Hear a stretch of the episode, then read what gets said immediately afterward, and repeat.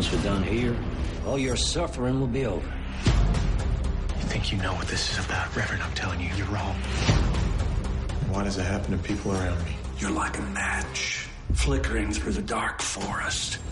Who are you? You don't know what you're doing. Whatever happens, it's on you. Just remember that. You are gonna pay for this.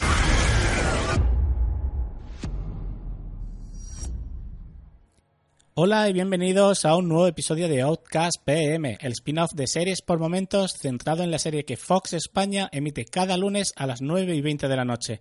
El capítulo octavo se llama What Lurks Within, traducido en castellano como Lo que acecha dentro.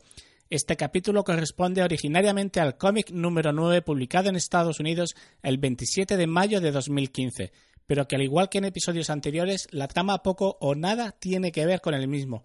De hecho, este episodio de hoy, el capítulo número 8 de la primera temporada de Outcast, está principalmente centrado en la trama que corresponde al número 19 de la colección gráfica. Sí, y por si no te acuerdas del capítulo anterior en el que lo comentábamos, este número 19 se ha publicado el pasado 27 de julio de 2016, nivelando así las dos tramas, la de televisión y la del cómic, sin destapar mucho la una de la otra y manteniendo el misterio casi por igual a estas alturas de su contenido. Una vez que pare la temporada dentro de dos números, dispondremos cada mes de un nuevo cómic hasta que se estrene la próxima temporada. Por lo que en la segunda nos pasará pues igual que con esta y podremos ir comparando las tramas de la serie con las que hayamos podido leer en los cómics hasta ese punto en el que vuelvan a unirse los caminos de las mismas. A mí me parece una manera muy interesante y me gusta la idea para lo que es el desarrollo de este podcast y cómo lo tengo esquematizado. Comenzamos el capítulo con un flashback de Sidney, el hombre de negro, en el que podemos ver que era un feriante y al que parece ser que le gustaban demasiado los niños, o mejor dicho, torturar y matar a los niños. Esta pequeña introducción nos dejará justo antes de los títulos de crédito, con él hablando con un niño que tiene secuestrado en su casa y que está maniatado.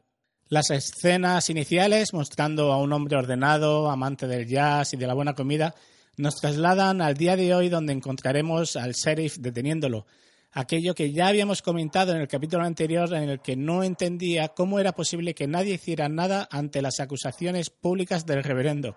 Aquí se materializan ahora por la propia decisión del sheriff. Kyle es testigo de la detención mientras que vemos cómo se acerca a su hija que sigue durmiendo con él en su casa.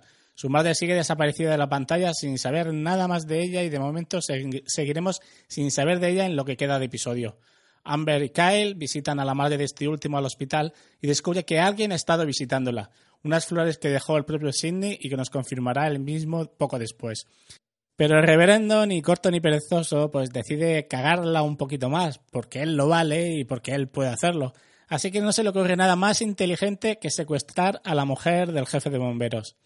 Al final, aparte de una paliza, solo consigue pues que quede todavía peor frente a los que eran sus amigos, aunque finalmente consiga llevarse a la cama a Patricia, la feliz esa sexy, a pesar de que el hijo de esta pues hará lo posible por fastidiarle la existencia.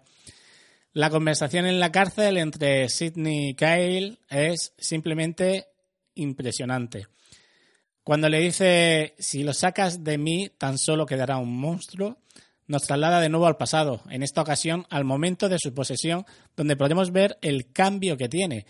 Caes donde caes. Esas palabras que nos dicen que las posesiones son aleatorias y que no hay un criterio fijo para que una entidad posea a una persona en específico, nos deja con que todo lo que sucede alrededor de Kyle es por un motivo. Kyle es la luz, la antorcha que oscila entre los árboles de un bosque oscuro, le dice.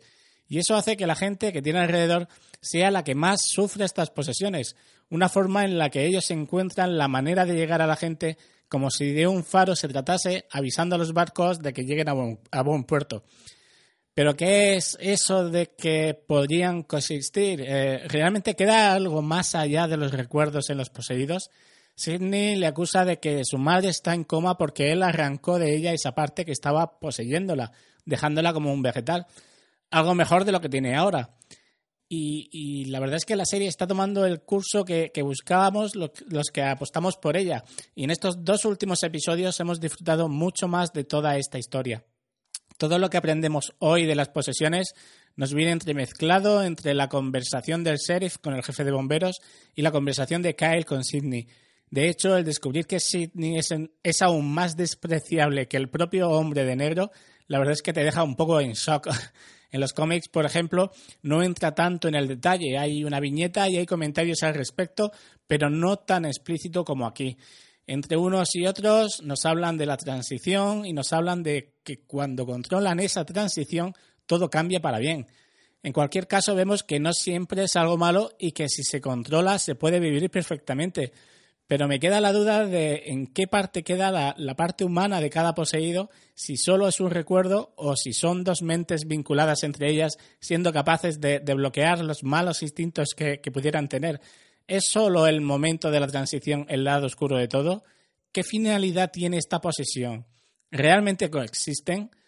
¿O es lo que quieren aparentar? Una entidad ha absorbido a la otra, una cáscara con distintos huevos dentro, lo que hace, mm, en la mayoría de las veces, una versión mejor, entre comillas, de la persona poseída. En el caso de Sidney, radica totalmente esa maldad que lo llevaba a secuestrado, o sea, perdón, que lo llevaba a secuestrar y asesinar a niños. Y en el caso de la mujer, del jefe de bomberos, a una versión mejor de lo que él había amado hasta ahora por el cambio que, había supuesto para ella. Pero, ¿qué ha quedado realmente de su yo interior? ¿Son simplemente sus recuerdos? Nos deja, es un capítulo que, nos deja más preguntas aún, aunque nos esclarecen bastante. A falta de dos episodios para el final, yo creo que, que ya solo nos queda ver el evento del cómic que os comentaba en programas anteriores y que nos dejará un cierre de temporada por todo lo alto. Aún así, como os decía antes, con estos dos últimos capítulos yo me he quedado satisfecho, eso claramente unido a lo que ya he leído en los cómics. La verdad es que la experiencia me ha gustado mucho hasta el momento, el poder leer los cómics y ver que estos se han ido adaptando a la televisión casi al mismo tiempo ha sido algo que, bueno, no recomendaría a aquellos que no le gustan los spoilers, pero que sí lo haría para aquellos amantes de los cómics a los que le guste ver plasmado en pantalla las viñetas leídas previamente. Al final del episodio nos deja con una nueva intriga. ¿Hasta qué punto controla este ente, por llamarlo de alguna manera, los oscuros deseos del poseído? Esa mirada mientras cena al hijo de Patricia no indica nada bueno. Aunque, ¿qué queréis que os diga? por mí como si le hace un Aníbal Lecter y se lo termina cenando por mal parido. Que... Por cierto, antes de irme, informaros de que tenemos un canal de Telegram de Por Momentos, un canal en el que iremos anunciando la salida de los programas, iremos eh, compartiendo esas noticias que voy encontrando que está relacionado con todo aquello con lo que hablamos en Por Momentos, ya sea de cómics, de series, de cualquier cosa de los hobbies que, de los que normalmente os hablo. Podéis buscarnos en, por momentos en, a través del buscador de Telegram o bien escoger el, enlace que os pondré también en la info del programa y que podéis encontrar en mi Twitter de arroba mespaznar. Espero que os guste y que podáis disfrutarlo. Hasta pronto.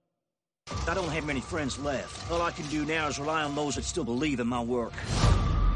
I have a new job for you. Sydney says, and you're too late to stop it. There was ever a time to break the rules. This is it. What are you? Amber, what's wrong? Amber! Do you have any idea what you have done? Inviting the devil into God's house.